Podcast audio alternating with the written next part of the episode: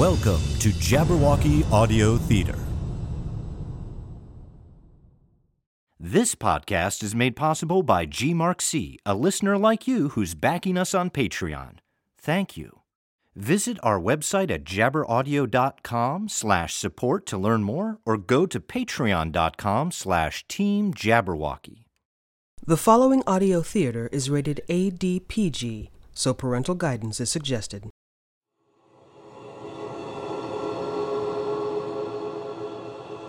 Jabberwocky Audio Theater presents Through a Glass Darkly. Hi, I'm Bjorn Munson, the artistic director of Jabberwocky Audio Theater. Many of you have already heard Through the Looking Glass, our anthology series of folk tales and fairy tales that debuted recently. And if not, it will be on our pod feed and available on our website, so you can go and check it out after you finish listening to this. Anyway, when we came up with the idea of Through the Looking Glass, we knew we wanted to have a sister series of sorts, a place where we could tell similar but spookier tales. Now, I know this is something of a fine line, you know? Uh, in our first season of Through the Looking Glass, we had robbers assaulted by animals, ogresses trying to eat children, uh, ducks getting gunned down, uh, and, and there's probably some other events I'm forgetting. Fairy tales can be plenty scary all on their own. At the same time, it felt like we needed to have a separate series to contain tales that were a bit more sinister and some out and out ghost stories. Think of tales that might have been told to you around the campfire, or perhaps you told a few around the campfire yourself. As with Through the Looking Glass and all the shows we do here at Jabberwocky Audio Theater, we'll have ratings before each episode and further descriptions of those ratings in the show notes. While several of these tales will be rated ADG, there's a few that will definitely be rated ADPG, so parental guidance will be suggested. Uh, pretty much like all of our shows, people, and in this case, creatures, are up to no good a lot of the time. And in the case of this particular show, well, uh, humans are going to get devoured. You, you're just going to have to plan for that. Uh, but it, it, it's not all human devouring. Uh, sometimes things will just go bump in the night, or or hiss, or well, you get the idea. It'll generally be nighttime in these shows. Uh, Through a Glass Darkly is going to be a generally creepier series. So if you're thinking of vintage radio shows like Suspense or Inner Sanctum, or even some of the darker tales in Escape, that's basically what we're going for. And at least for now, you know, this kind of terror, darker tale that doesn't include existential horror or angst. So if you caught the name through a glass darkly and you're tuning into this hoping for a podcast exploring Ingmar Bergman films, um, well, I- I'm not saying we won't have a story at some point where the main character is playing chess with death, but for now you're out of luck.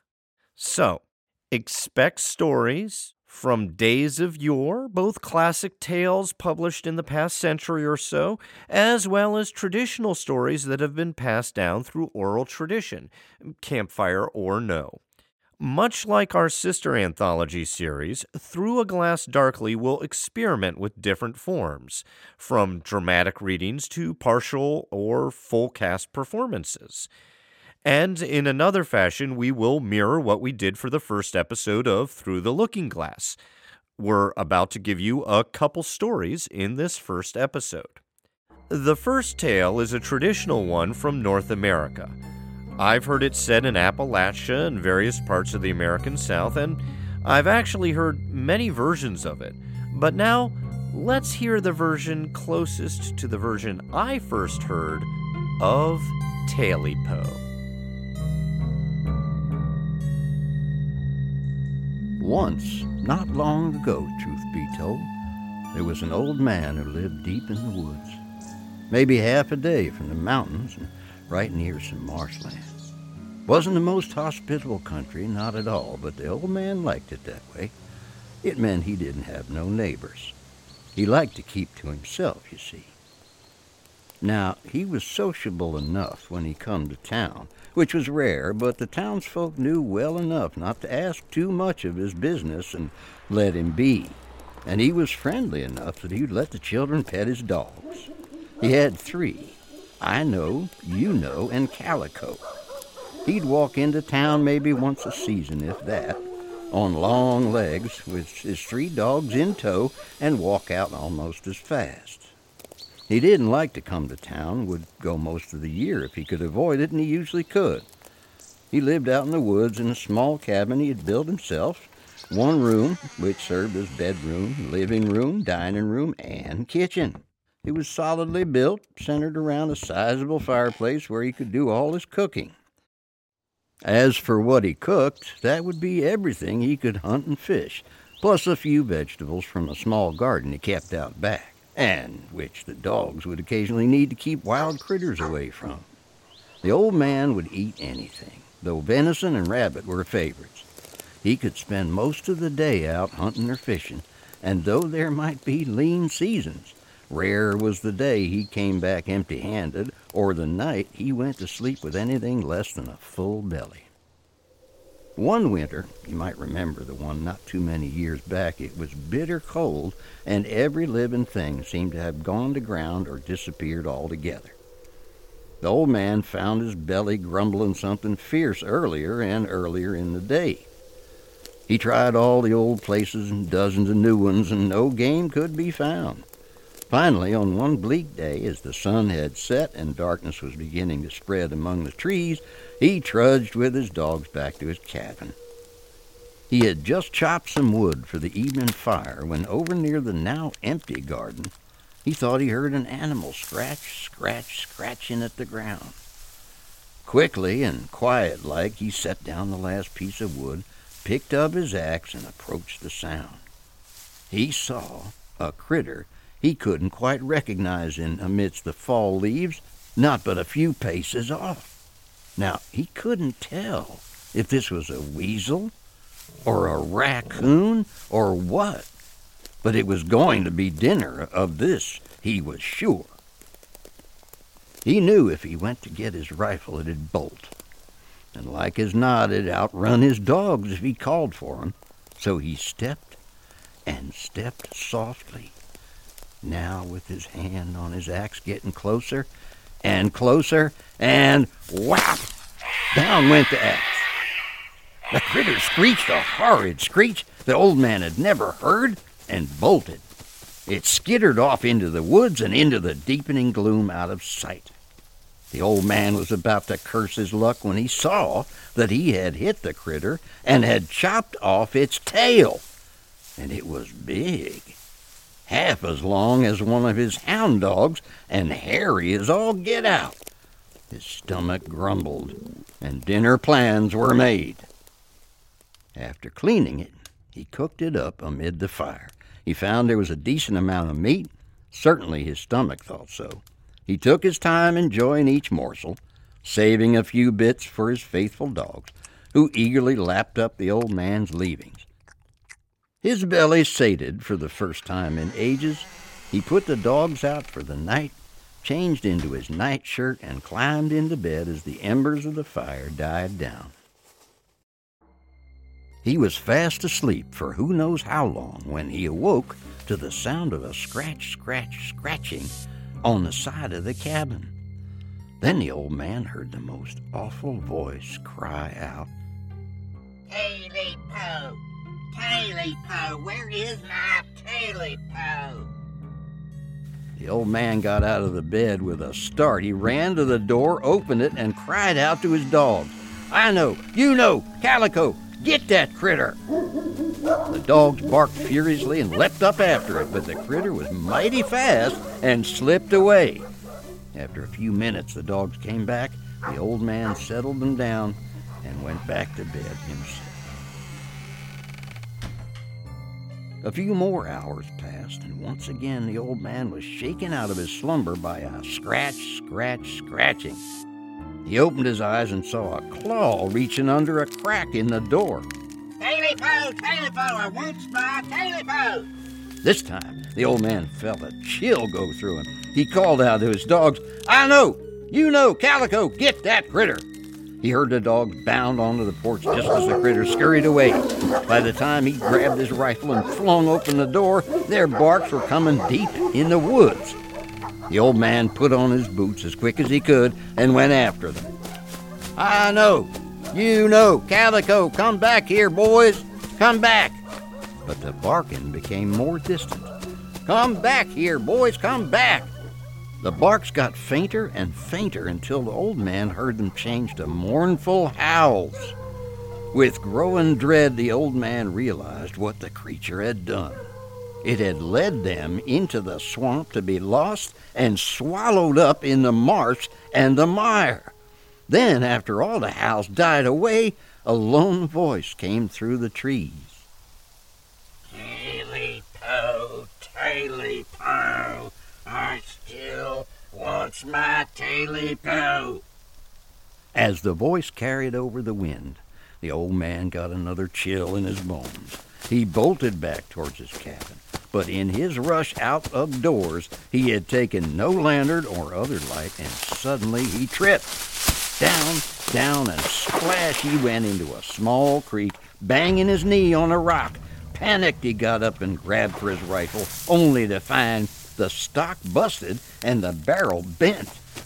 Clutching his useless weapon, he ran back to the cabin where he shut the front door, bolted it, closed the storm shutters on the window, and bolted them, and slunk into his bed, pulling the covers up as he shivered, still cold from the creek water. Taily po, taily po, where is my taily po? The voice sounded closer. Still in the woods, but closer. Then, quicker than ever seemed possible, he heard a scratch, scratch, scratching at the front door. Claws scraped against the door and it shook on its hinges ever so slightly, but the door held. Taily po, taily still wants my taily po. Now the scratch, scratch, scratching was at the window. It was furious and fast, and the old man could hear the creature hissing as it breathed, but the storm shutters held. I'm gonna get. The old man heard scratching and scrabbling on the roof. Too late, he realized the embers in the fireplace were too low and the flue was open. Scrattle, scrattle, crash! Something had fallen down the chimney, spreading ash everywhere. The old man coughed, unable to see. Taily po, taily who's done got my taily? The screechy voice echoed in the small cabin. The old man was petrified in his bed, trying desperately to see where the creature was amid the dust and ash, and then there it was at the foot of the bed a short, stubby snout, pointed ears, and eyes. Oh, the eyes! They were yellow and red, and as they fixed on the old man, they lit up and its mouth opened to reveal long, sharp teeth. Po, you got it. Some time later, some of the townsfolk who had not seen the old man in some time, longer even for him, decided to go out and check up on him. After the difficult trek from town, they finally came across his cabin, which was torn apart and in bad repair. But they never found the old man or his dogs. But sometimes, when you go out that way at night, if you listen right close to the wind, you can hear. Taily po, taily po. Now I got my taily po.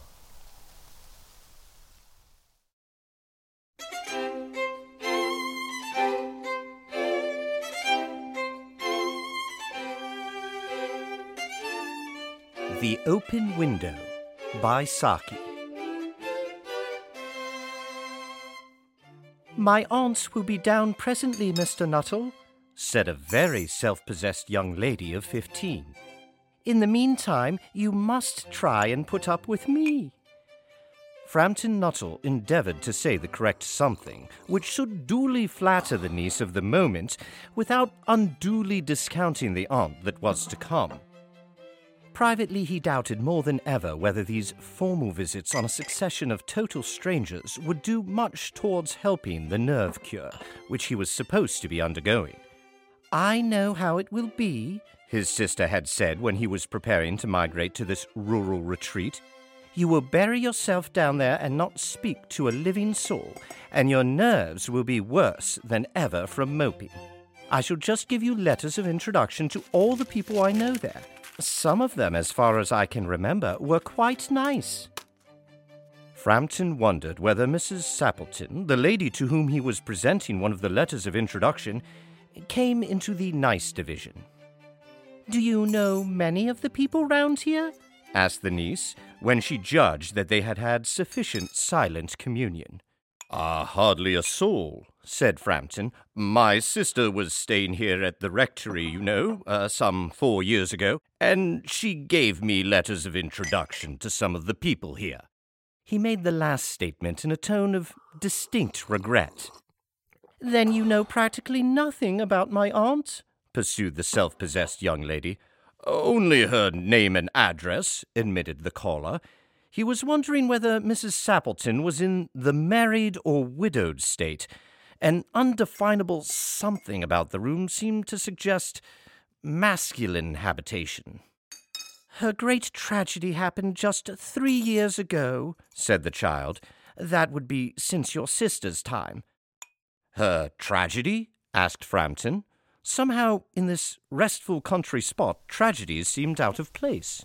You may wonder why we keep that window wide open on an October afternoon, said the niece, indicating a large French window that opened on to a lawn. It is quite warm for the time of year, said Framton, but has that window got anything to do with the tragedy?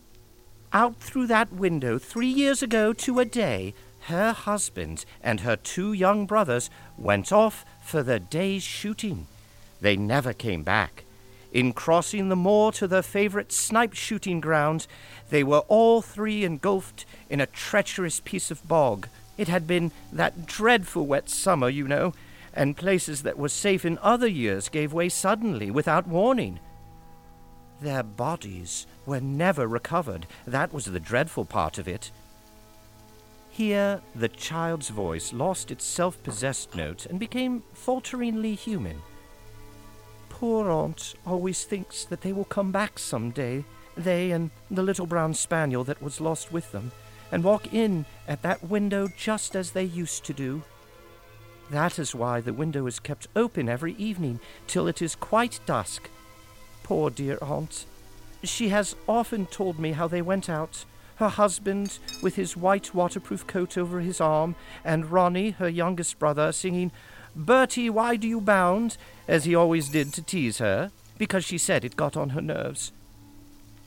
Do you know, sometimes on still, quiet evenings like this, I almost get a creepy feeling that they will all walk in through that window. She broke off with a little shudder. It was a relief to Framton when the aunt bustled into the room with a whirl of apologies for being late in making her appearance. I hope Vera has been amusing you, she said. She has been very interesting, said Framton. I hope you don't mind the open window, said Mrs. Sappleton briskly. My husband and brothers will be home directly from shooting, and they always come in this way. They've been out for snipe in the marshes today, so they'll make a fine mess over my poor carpets. Uh, so like you men folk, isn't it?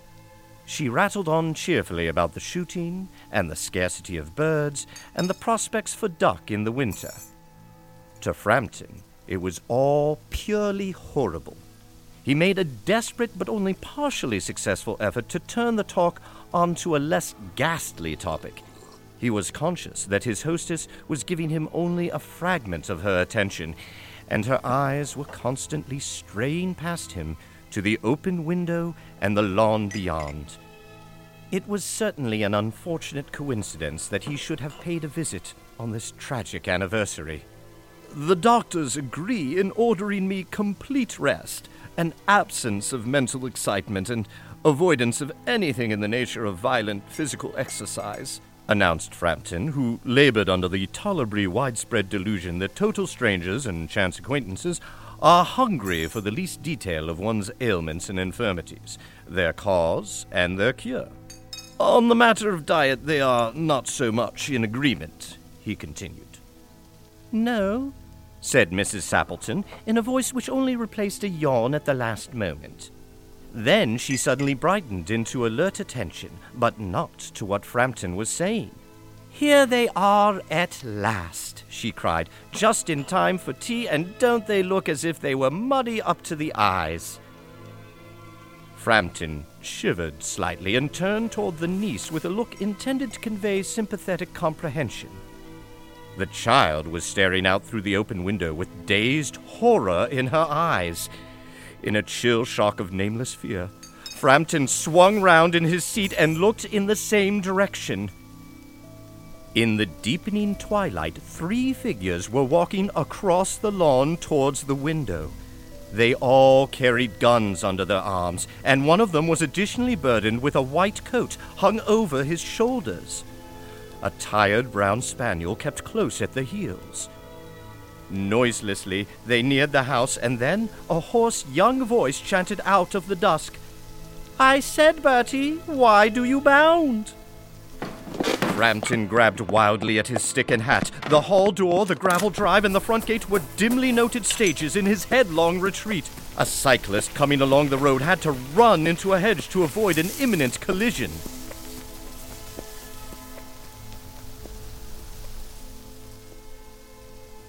Here we are, my dear, said the bearer of the white mackintosh, coming in through the window. Fairly muddy, but most of it's dry. Uh, who was that who bolted out as we came up? A most extraordinary man, a Mr. Nuttel, said Mrs. Sappleton, could only talk about his illnesses and dashed off without a word of goodbye or apology when you arrived. One would think he had seen a ghost. I expect it was the spaniel, said the niece calmly. He told me he had a horror of dogs. He was once hunted into a cemetery somewhere on the banks of the Ganges by a pack of pariah dogs and had to spend the night in a newly dug grave with the creatures snarling and grinning and foaming just above him. Enough to make anyone lose their nerves. Romance at short notice was her speciality.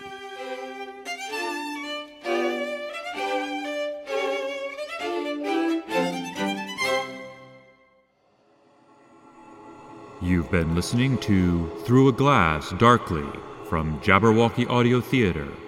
Tonight's productions Tailypo, a traditional tale adapted for radio by Bjorn Munson and performed by Brooks Tegler, and The Open Window by Saki, performed by Bjorn Munson. Produced by Jabberwocky Audio Theater in association with WERALP Radio Arlington 96.7 FM, Arlington, Virginia. Recorded at Tulgeywood Studios in Springfield, Virginia, with supplemental recording at Tohu Bohu Productions in Burke, Virginia. Dialogue editing by Maurice Malda, with final sound mix and mastering by William R. Coughlin. This recording is the property of Team Jabberwocky, LLC, and may not be rebroadcast, retransmitted, or redistributed without express permission from Team J. The underlying content, including the script, story, and characters, remain the exclusive property of their owners and are used with permission. For all the latest episodes and information on Jabberwocky Audio Theater, visit jabberaudio.com. If you're enjoying Through a Glass Darkly and the other yarns we spin at Jabberwocky Audio Theater, be sure to subscribe, rate, and review us on Apple Podcasts or your podcast provider of choice. Check out our Patreon page at patreon.com slash teamjabberwocky for exclusive content and to help us continue to bring you further tales of mysterious suspense and high adventure. Until next time, this is William R. Coughlin saying thanks for listening And tune in next week for the next episode of Through a Glass Darkly.